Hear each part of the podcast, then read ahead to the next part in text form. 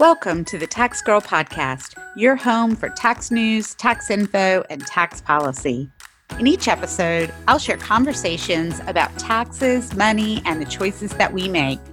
I'm your host, Kelly Phillips Erb, or Tax Girl. I'm a practicing tax attorney, and I work with taxpayers like you every day. There's a lot to talk about, so let's get started. There are important tax changes coming this summer for families. Specifically, the child tax credit will enable families to get advanced payments. This is a change from prior years where the credit was calculated and paid out at tax time. The credit isn't a new credit. It's an enhanced credit as part of President Biden's American Rescue Plan signed into law in March.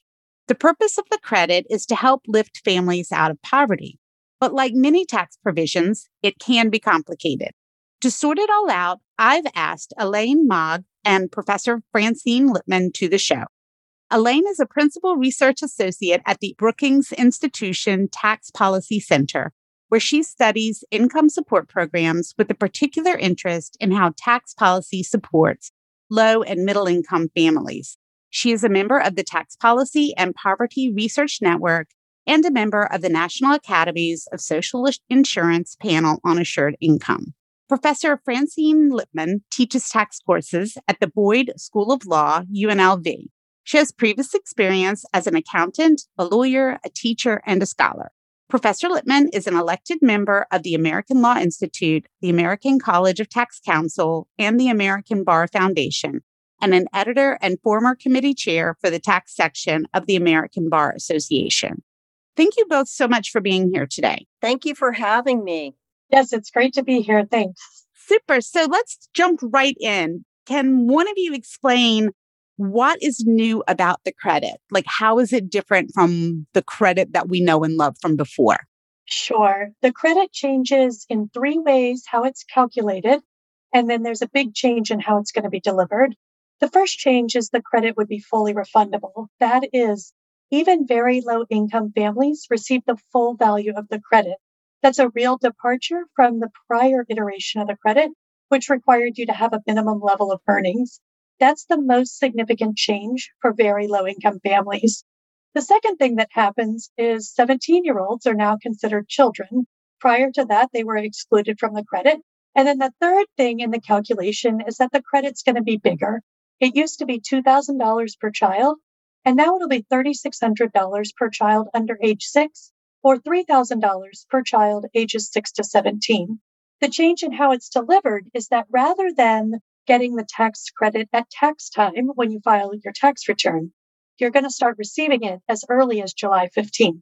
You'll get half of your credit this year and the remainder of your credit when you file your tax return. So, what happens for people who don't file tax returns? Because this is something that I know is already coming up and the IRS is, has sort of addressed this. But what about those families that don't traditionally file a return? That's an excellent question.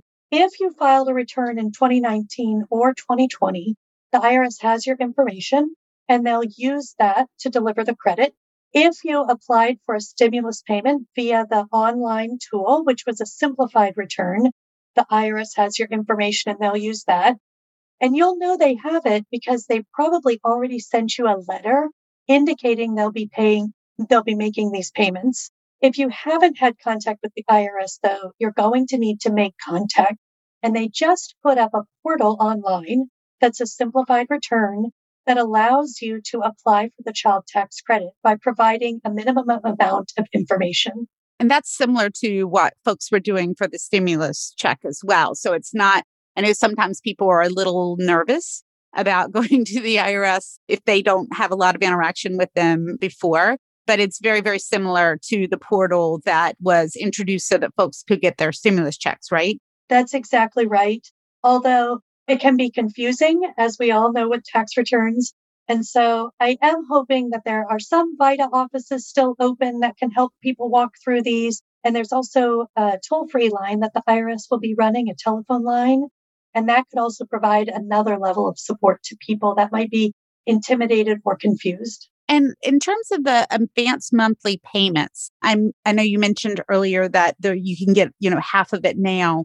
do we know and and the answer may be no do we know what will happen if those payments don't start but you're entitled to them is the only way that you're going to be able to catch up is to file at tax time or, or has that even come up in discussions yet so i actually have read about this a bit and i just want to let everyone know out there that the irs has not only started this portal for non-filers but it also has just posted on the irs.gov website i think it's 60 q and a so questions frequently asked questions with the answers on its website and what's nice about the irs knows people have questions about this so if you go to irs.gov it's on the main page and so you'll see a link saying questions about the advanced child tax credit. And so you can just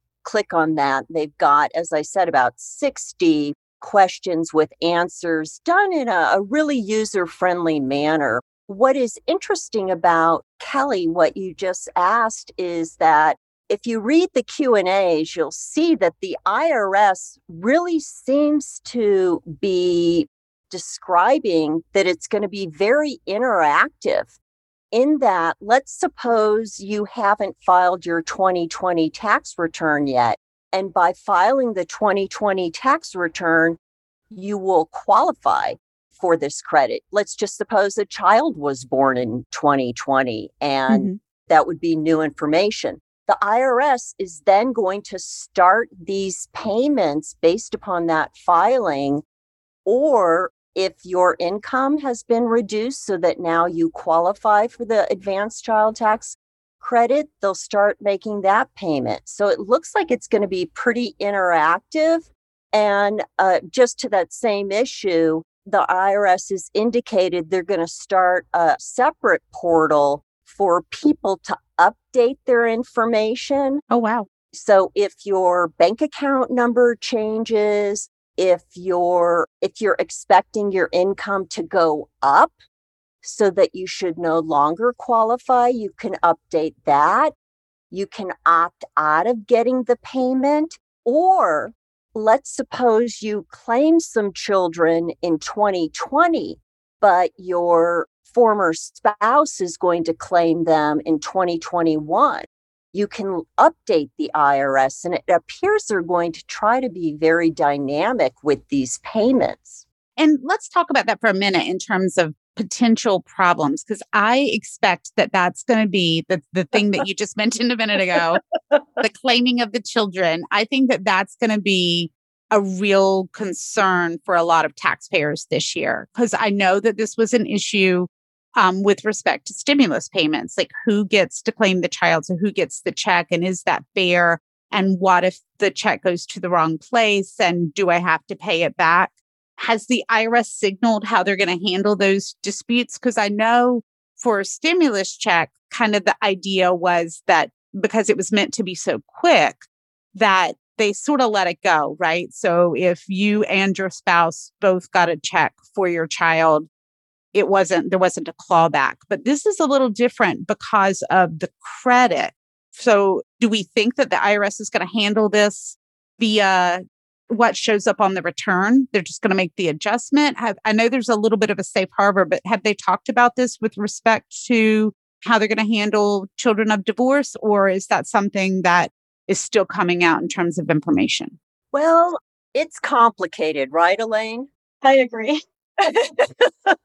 it's co- we can all agree it's complicated. So the IRS is going to administer this credit in some ways exactly like they've always administered. You get a credit for the whole year. So children, even if they're moving around, will ultimately land on one tax return. and that tax return is the one that's going to be eligible for the credit. And if you hadn't received payments, then you'll get the full credit when you file the tax return. And if you've received payments, you'll get what's coming to you that's left. Now, if you errantly received payments, whether by, you know, accident or just a pure surprise, if your income is under 40,000 and you're a single parent, you're probably going to be fine. There's a safe harbor provision in the legislation that allows you to receive up to $2,000 per child as an errand payment. After $40,000, if you're a single parent, Safe Harbor gets much smaller until it's completely gone once you have $80,000 of income. So there's going to be a fair number of people that are this upper middle income group, and they will be having to pay the credit back when they reconcile their taxes. Now, it might just mean they get a smaller refund if they're eligible for other tax benefits, or it might mean they're writing a check to the IRS. And that would be a reason to opt out if you knew you were one of those people, right? Yes, that would be what I would encourage people to do. If you find yourself receiving payments and you do not believe you'll have that child on your tax return, you should update your information as soon as possible with the IRS to make sure you don't end up getting a large overpayment that you're later on the hook for. And I think this is something that is concerning taxpayers. And I understand that, you know, no legislation is perfect. So that's why we have the safe harbor and that's why they're trying to get it out to people as quickly as possible. But I, I do fear that there's going to be a lot of surprised taxpayers in next tax season, especially if they've made adjustments on a W 4 to accommodate the credit. So I wonder how much if the IRS is going to do a, a subsequent push in a few months to tell people to take a look at their pay stubs, to take a look at their bank accounts and, and to figure some of these things out so that they're not surprised come next February, March. Well, it really is interesting. And while Elaine mentioned the threshold for single taxpayers, the threshold increases, not surprisingly, for married filing joint but it doesn't go up to 80,000, which you might expect, right? Double. It only goes up to 60,000 for the safe harbor threshold for married filing joint taxpayers. Now, if we think about the median income in the United States, it's a little bit higher than that, but not much. And for head of household, the threshold is 50,000. So I guess the good news is that for these non filers, to the extent they get an excess payment, there will be no clawback. And for the vast majority of taxpayers, you know, not the middle to higher income taxpayers, because of the way that Elaine described that safe harbor, it's up to $2,000 per child and it's phased out down to zero, but on a pro rata basis. And it does seem to me because these payments are starting in July and you're only getting half the year that most people should be okay if I just try to kind of think of hypotheticals and do the math.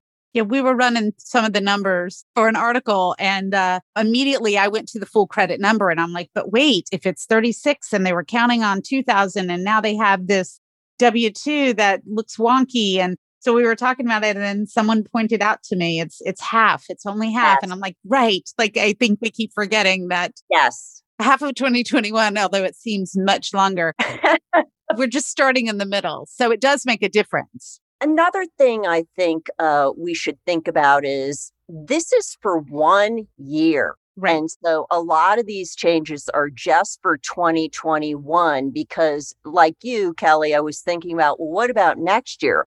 Well, these changes are temporary. And so if it is for a full year advance payment, there'll have to be some changes there. So I agree with you. And why is it temporary? Obviously, the point of this podcast that I want to get good information across, which I think we've done, but I also do want to talk a little bit about the policy behind it because two of the questions that I, that people have been asking, why is it temporary? Like if the idea is to lift people out of poverty, can you do that in a year? And then my my second related question, wasn't it just a bigger credit?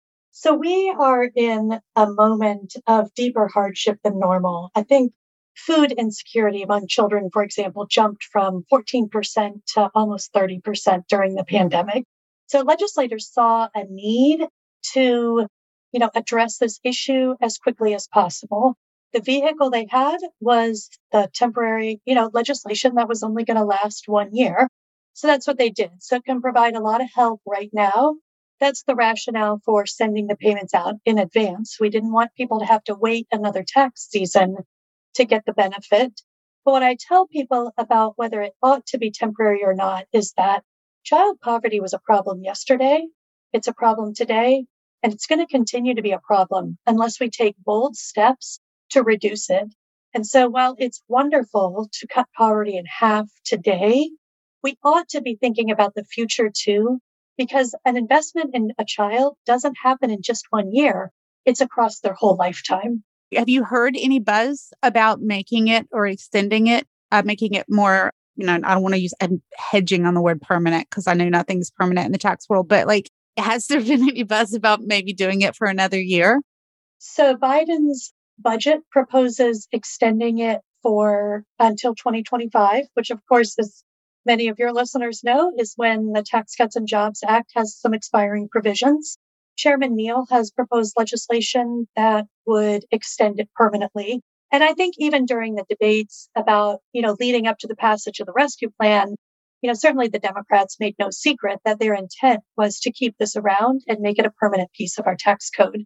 There's also a history of doing that with the child tax credit. It started out as this $400 non refundable credit, immediately jumped to $500 the next year, and then has slowly expanded since then and we've never actually retreated and gone back to prior levels, even when the changes were supposed to be temporary. There's been some, when, when people start talking about making things temporary or, or permanent, in terms of provisions for a purpose, right? Like to eliminate poverty or to resolve issues during COVID. There's always a debate about, you know, is the tax code the right place to do that?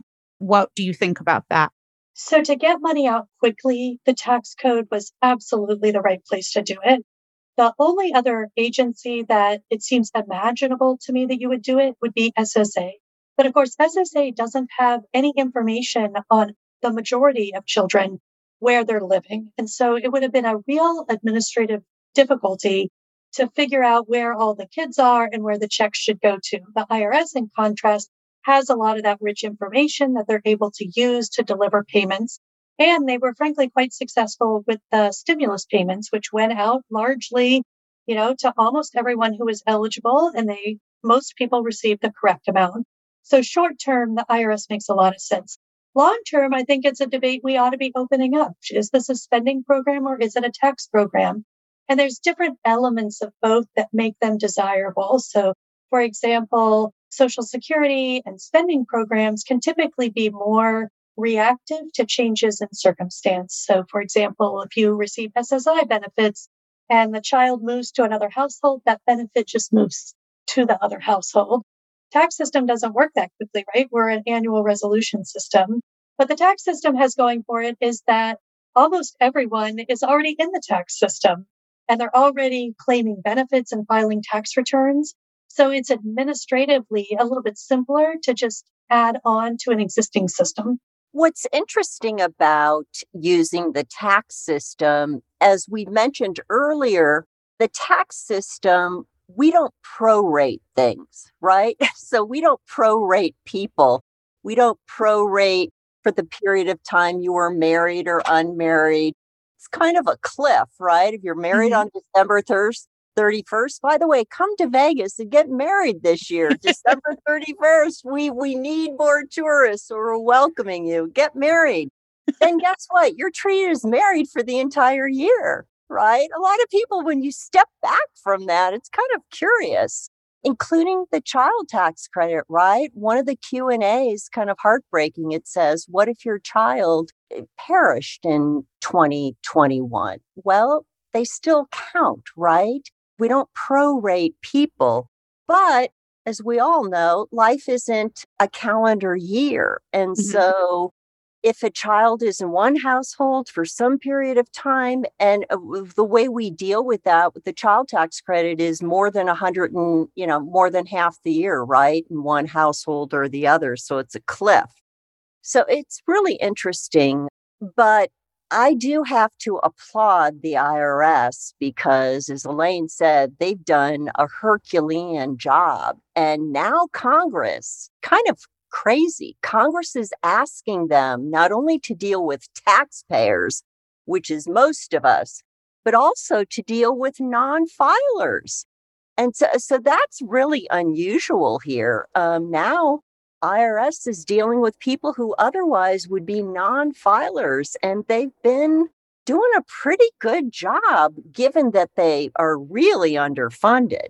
Right. Absolutely. You guys know me on Twitter. Like, I'm very critical of the backlog, but I also understand that you can only do so much with what you have. I used to, I remember interviewing former IRS Commissioner Koskinen, and he used to say, like, the IRS is always being asked to do more with less.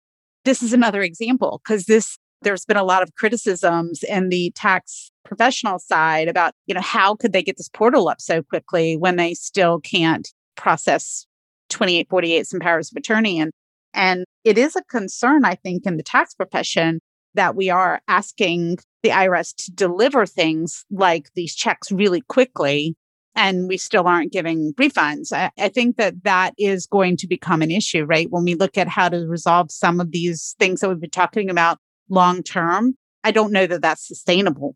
Absolutely. I agree. Right now, it's unbelievable. In fact, Commissioner Rettig said during testimony at one point earlier in the year, he wasn't sure they would be able to get these payments out by July 15, but here they are, rising to the challenge again and again. They lifted up the Affordable Care Act. Um, Congress has a very bad habit of changing the tax laws, what, at the end of December, right? Yes.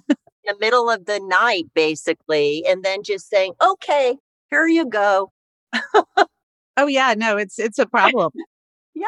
So I would put a plug in that part of this is because the tax code is so complicated. And yeah. so as we're thinking about moving forward with the child tax credit, it is essential that they think about administration issues and simplicity so that the mm-hmm. IRS has a fighting chance to deliver this on a long term basis going forward.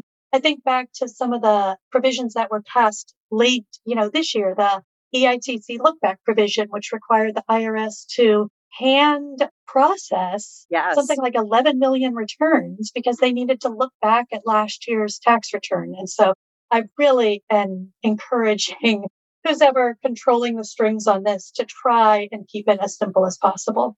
And another thing I think, uh, challenge wise, is that the not on the side of the IRS necessarily, but people are frightened of the IRS. And so I'm wondering, again, kind of long term, how does that work in terms of getting non filers and low income people to register and to file in order to get the benefit of these credits? And I received a lot, I've talked about this a lot. I received over 7,000 emails on the stimulus payments. And uh, yeah, it was, it was pretty insane.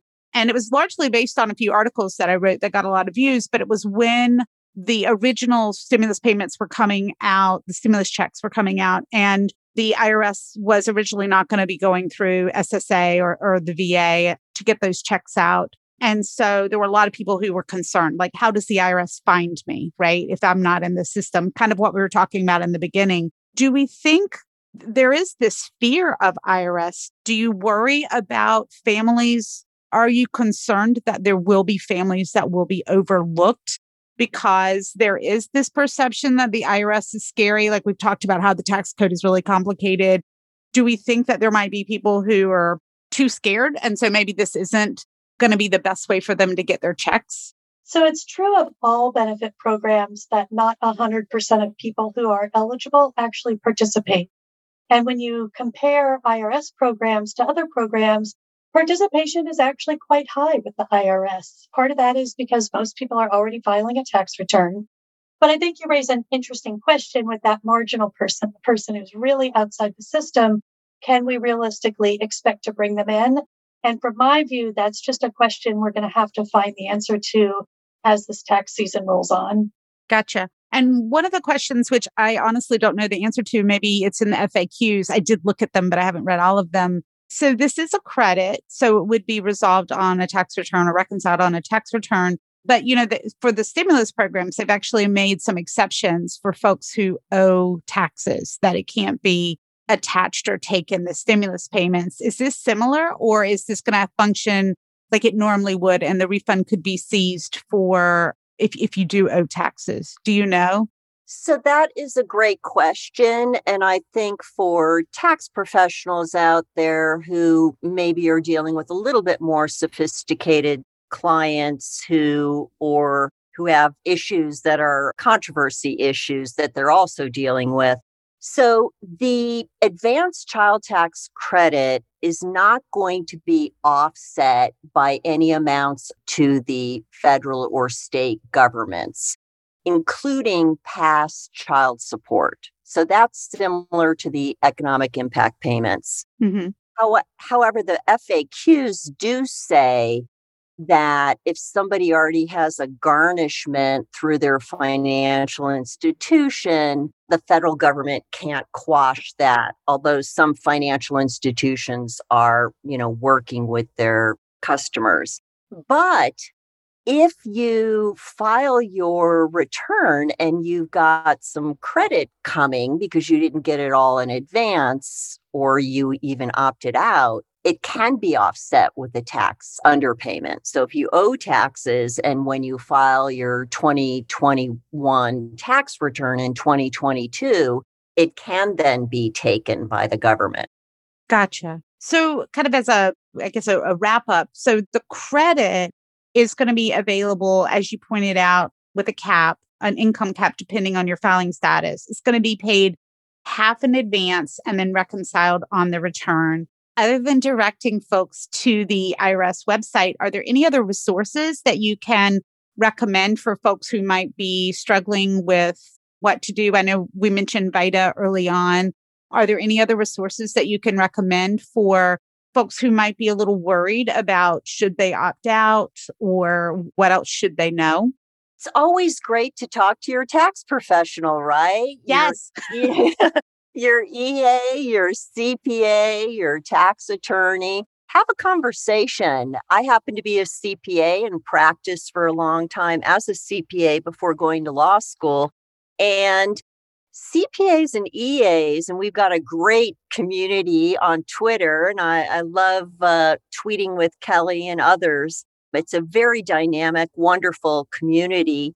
They love when you ask them questions before you know uh, the, a problem arises. So not on April 15th or October 15th or you know whatever the extended deadline is but ask and be patient if it's a busy season and have a conversation in advance so it doesn't become a problem later on one thing I did want to mention about the FAQs Elaine and I, and many others who are on the front lines of tax justice, we really want to get the word out here so that everybody gets these payments for these kids. It's kind of shocking that the poorest individuals in America are actually the youngest children. Uh, that really breaks your heart. And right. it shouldn't be that way, but it's true.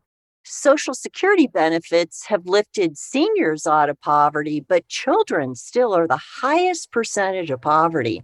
The FAQs have, and I, I applaud the IRS, they have a one of the FAQs, one of the questions says, how can you get the word out? And it has uh, some resources that you can use to help push the word out if you're maybe a a sociologist and uh, working with nonprofits to spread the word.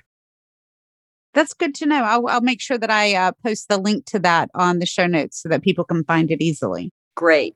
Well, thank you both so much for being here. I think this has been really useful. If folks wanted to find you and you wanted to be found either on social media or on the web, where would you send them? And Elaine, I'll ask you first. Where would you direct folks? So Tax Policy Center's work is at taxpolicycenter.org, and I encourage people to go there.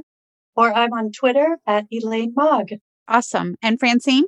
Well, I have a great bio website at UNLV, and that's just Google my name, Francine Lipman.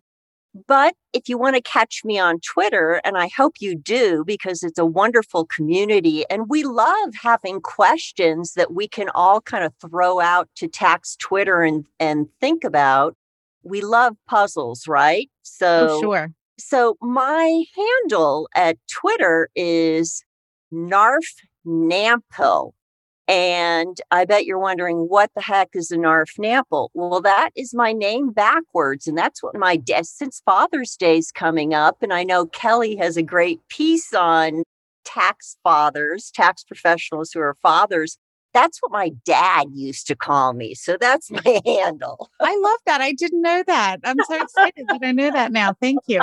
And yes, I would I would encourage folks to go to hashtag tax Twitter. It's really fun. And people do like answering questions and especially these tough ones like that come uh, come around about things like divorce and and child support. And I, I think that it's always fun to hear kind of people's thoughts on those things. So thank you both again for being here. I really do appreciate it. This has been tremendous.